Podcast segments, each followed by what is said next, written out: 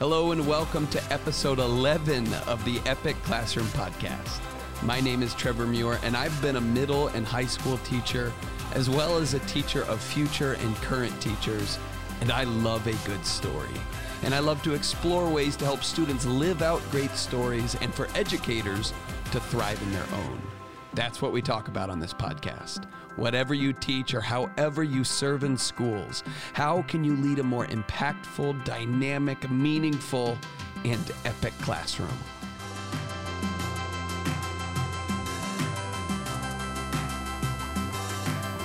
So, are you on Twitter? I'll be honest. I used to be on Twitter a lot. You know that app where uh, you can just share whatever's on your mind with whoever's listening. And and honestly, when I first got on Twitter, it was a place that I really enjoyed being, especially for education purposes. So like when I first joined in 2010, every time I logged on to Twitter was like sitting down in a virtual meeting room with dynamic educators spread across the globe. Yeah, a teacher from Arizona would tweet about promoting creativity in schools, and I'd respond from my couch in Michigan. And for the next hour, teachers from around the world would discuss why or why not schools needed more creativity. People would tweet their blog articles and, and they'd cite research and they'd tell stories. And sometimes people would argue, and maybe even I'd argue a little bit. And then at the end of all of these rich discussions, I'd log off Twitter and I'd have this swollen brain after engaging in a discussion that would then directly impact the work that I did in school the next day. In 2010, when this started for me, Twitter was a breeding ground for rich discussion and conversations. It really was. And I think that's what it was designed for originally. And that's what it was for me. It actually had an impact on how I approached my work. And now, if we flash forward 12 years, this morning I saw on Twitter thousands of replies to a negative comment about Ariana Grande's hairstyle. And then there were thousands of others agreeing or disagreeing with Will Smith slapping Chris Rock at the Oscars. I, and then there was a bunch of stuff about how people feel about the American president. And of course, endless inspirational tweets designed to get as many likes and retweets as possible. And this is why I'm not on Twitter that much anymore. And honestly, why I really try to limit how much I'm on social media at all. It feels so much like an echo chamber where no one actually listens to each other. And it doesn't, honestly, bring me a lot of joy anymore.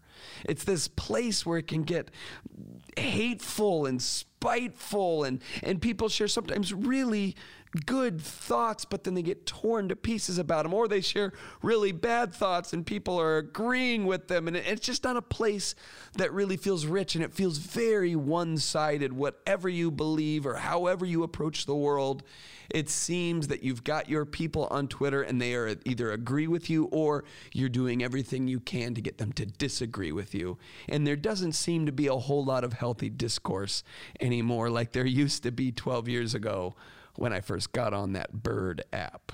You know, I, I saw recently that 95% of people, including teenagers, have access to a smartphone. Do we even use the term smartphone anymore? Now it's just a phone. And 45% of teenagers say that they are connected to the internet on a near constant basis. This tool that has this dominant tendency to weaken public discourse, it's almost like an antithesis to good discussion, is constantly at everyone's fingertips.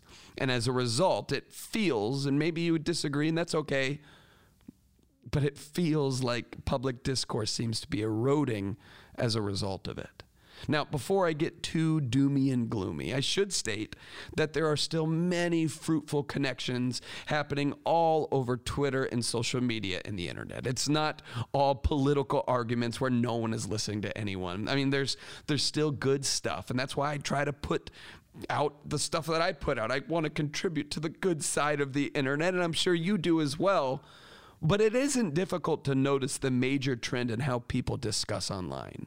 The accessibility and anonymity of the internet has made it a place people go to share opinions without gaining new ones. Right? Online discussions are often about proving points rather than hearing diverse points of view.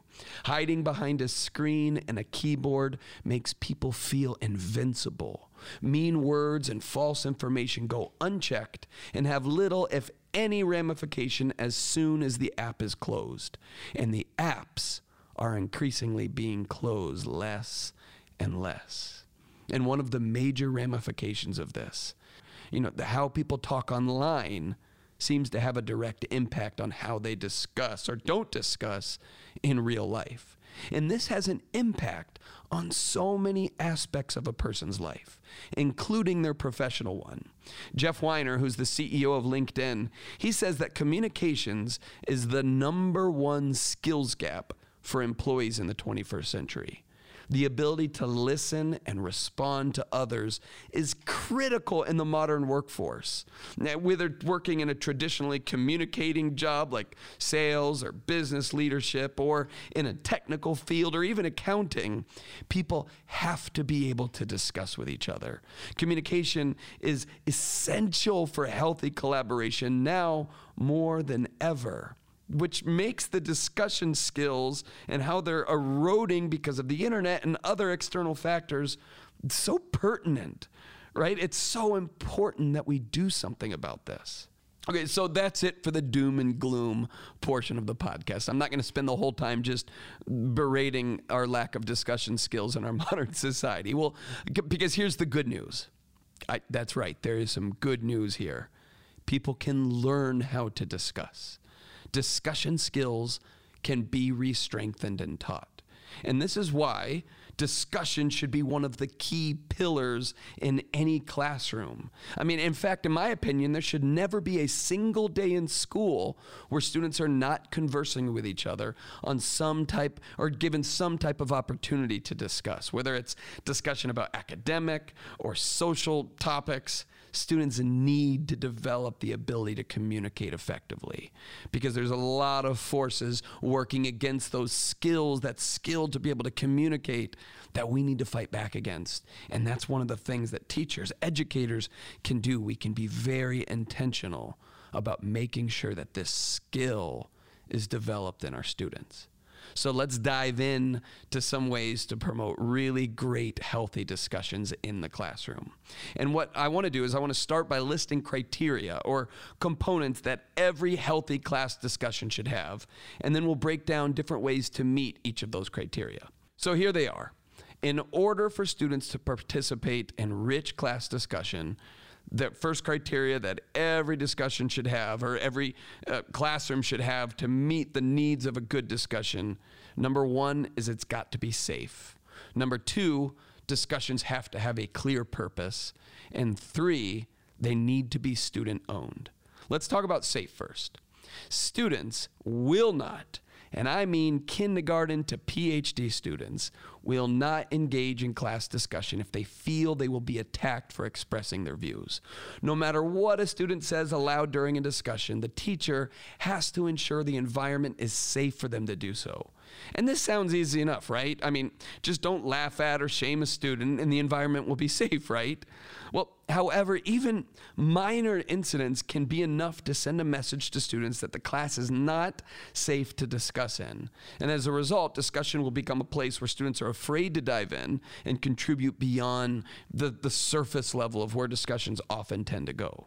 You know, one time my class was having a whole group discussion about a novel we were reading, and one boy just kept raising his hand to talk. And when I called on him for the fourth time in that class period, I kind of blurted out, I said, Okay, we've heard enough from you on this. Let's hear from somebody else. And as soon as the words left my mouth, I realized they were the wrong ones. I mean, immediately that student put his hand down, feeling slightly shamed, and I could feel the, all of the energy in the room begin to drain. No one wanted to contribute to the discussion because they believe that they could be called out next. I mean, I should have said something like, Hey, I love what you have to say, but I want to hear what everyone else thinks as well. But unfortunately, that's not what I said. And I had to rebuild some of the culture in the class to get students to discuss again. I mean, it was something as simple as that that kind of lowered the safety level in the room. You know, speaking up in class takes courage, especially when it's a new or unfamiliar skill. We have to create an environment that doesn't impede this skill. So, along with monitoring yourself, myself, this also means facilitating class discussion to ensure that other students keep it safe as well. And this is why I've always had discussion ground rules that are on display and we review them before every single class discussion. And these rules can be something that you develop with your class where you ask them what guidelines should be followed during class discussion. But then there are these rules that we stick with, that we make sure that every student knows before we get into a discussion. You know, for instance, they could look something like this. Number one, listen respectfully when someone else is talking.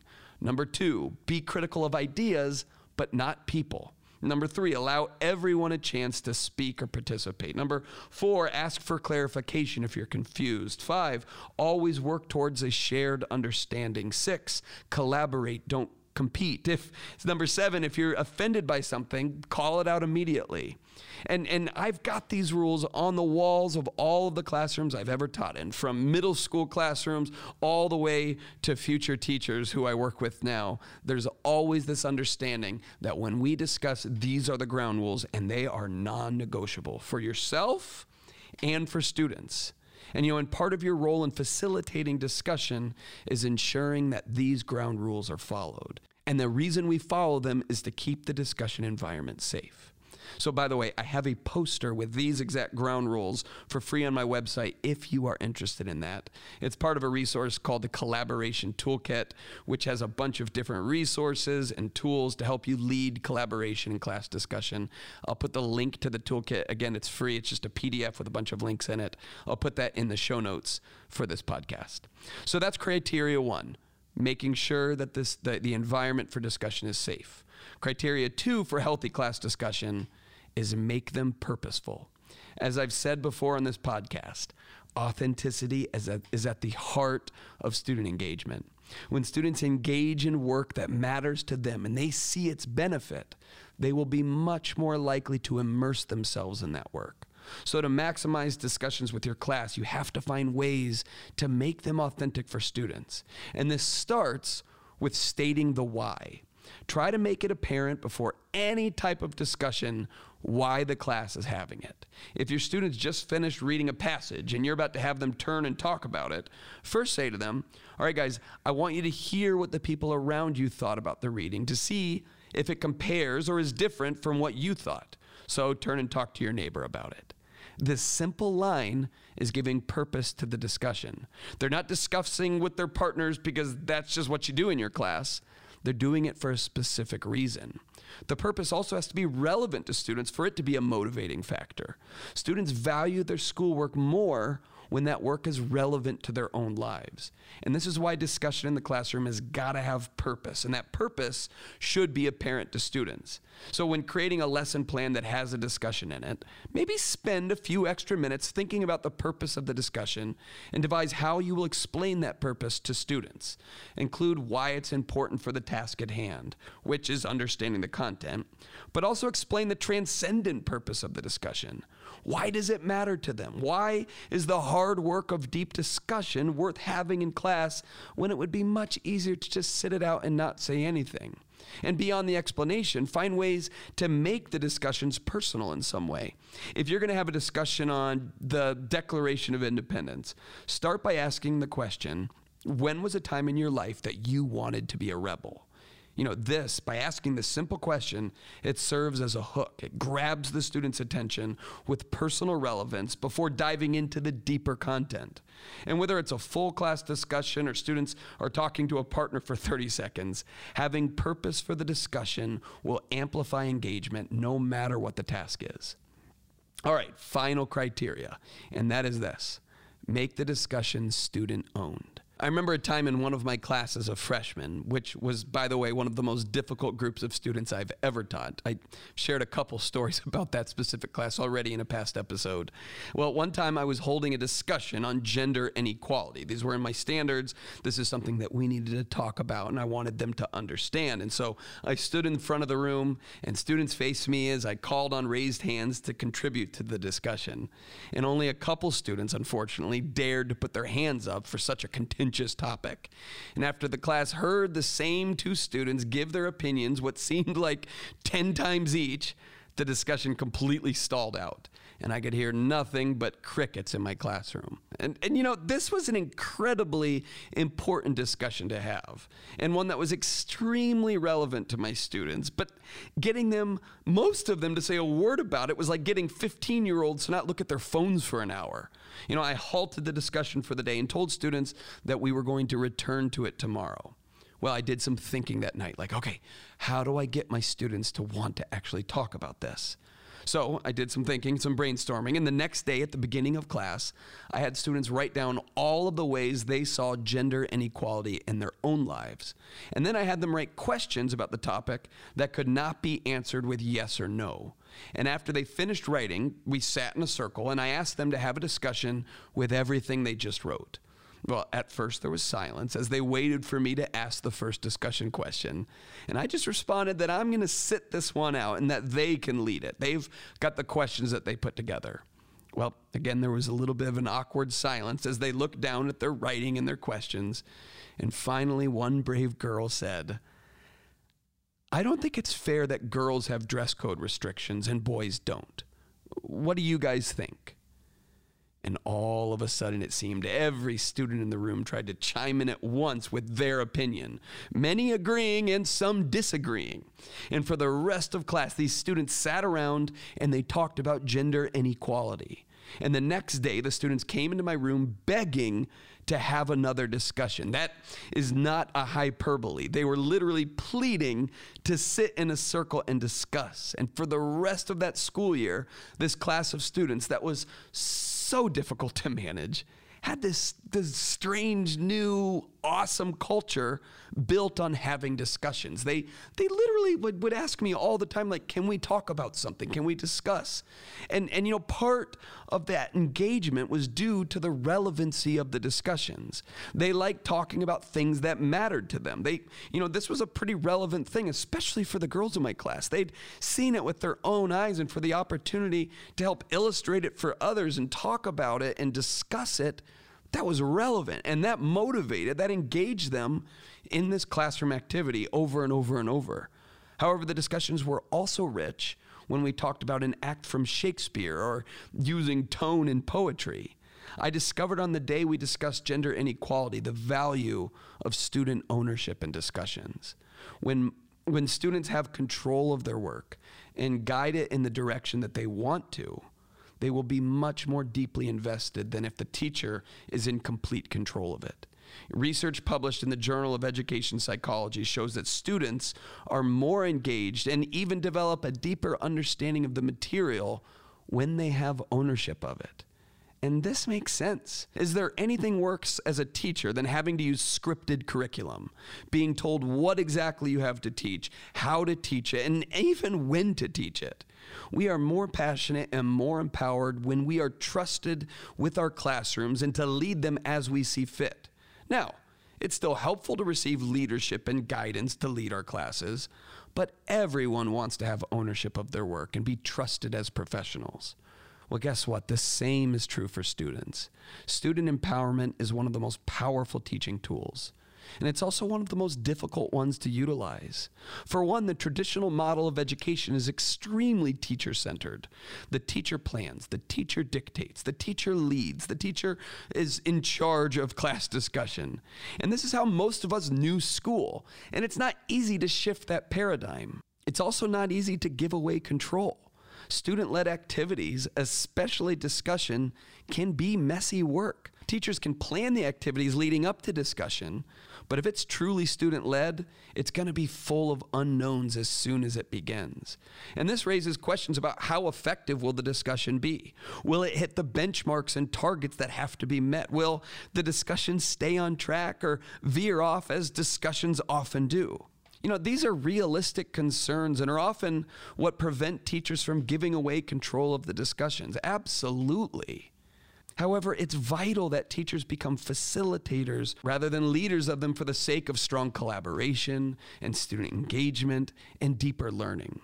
One of my favorite discussion strategies that's all about student ownership is called a Samoan circle. And the Samoan Circle is a fast paced strategy designed to facilitate large group discussion and allow participants to share and listen to each other's point of views. Now, to hold a Samoan Circle, which by the way, I have a video on YouTube. If you just Google Samoan Circle, you can probably find the video where I kind of go into more detail about it with some visual. But for the sake of the podcast, let me try to do this on here. To hold a Samoan circle, what you do is you place four chairs in the middle of your classroom and have the entire class form a circle around them. And the class will have a discussion but students can only speak if they're sitting in one of the four chairs in the middle of the circle. Everyone on the outside of the chairs can only listen. And if a student wants to join the discussion, they can tap a student's shoulder sitting in one of the chairs. And as soon as that student is finished speaking, they have to vacate the chair and let in the newcomer. So the discussion is really isn't about the students sitting in the chairs, but really the whole group because they're all part of it at different times. It's about listening and contributing when you have something to contribute. You know, the room is silent except for the four students in the middle of the circle, and the discussion can move with the rhythm of students revolving in and out. And I'm telling you, every time I do a Samoan circle, I see students wriggle in their silent impatience to get into one of the chairs and share their thoughts, engaging in the content of the discussion by listening more than talking. And students control the pace and the direction of the discussion, while the teacher stands on the outside facilitating only when necessary. It's student owned and therefore more engaging. So try out the Samoan Circle. You might really love it, or maybe make a variation of it. But any type of strategy or process that we can use to give students more ownership and add a little bit of a gaming fun element to it, the more you're going to see students start to engage at a deeper level. But here's the reality your students will probably not sit in many Samoan circles throughout their lives, especially once they leave school. Rarely will anyone start a timer and require everyone to stay silent while they speak. So, what's the point of doing them? Well, my thought is discussion protocols and strategies are to help students build their discussion muscles. They'll build their confidence to be able to share ideas and information and not let it stay trapped inside their heads or just to get spewed out on the on the internet. You know, becoming a better listener in English, math, or science or history class will actually make them better listeners to their friends and spouses and coworkers and constituents and followers. The ability to discuss is not a skill that is all of a sudden needed in the 21st century. Informative, healthy, persuasive, rich conversations are a part of what it means to be human. They've always been and always will be needed for a thriving society. Whether someone's an introvert or an extrovert, a Republican or a Democrat, accountant or graphic designer, people need to know the art of strong communication. And it's needed to combat some of the deterioration caused by Snapchat or TikTok or texting or Twitter, all these things that are trying to kill discussion.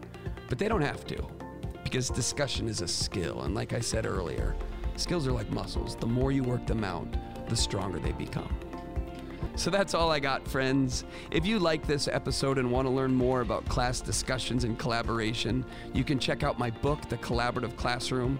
Also, like I mentioned earlier, I have a free resource online called the Collaboration Toolkit that has 12 tools that are super helpful when leading collaborative work in your classroom. You can get them on my website, which I've linked in the show notes, or you can just go to trevormuir.com and you'll find them pretty quickly on there. Thanks so much for listening to this podcast today. The next episode will be out next Monday. Thank you, everybody, for all you are doing to make learning into an unforgettable story for students, for discovering new ways to make learning epic. See you next time.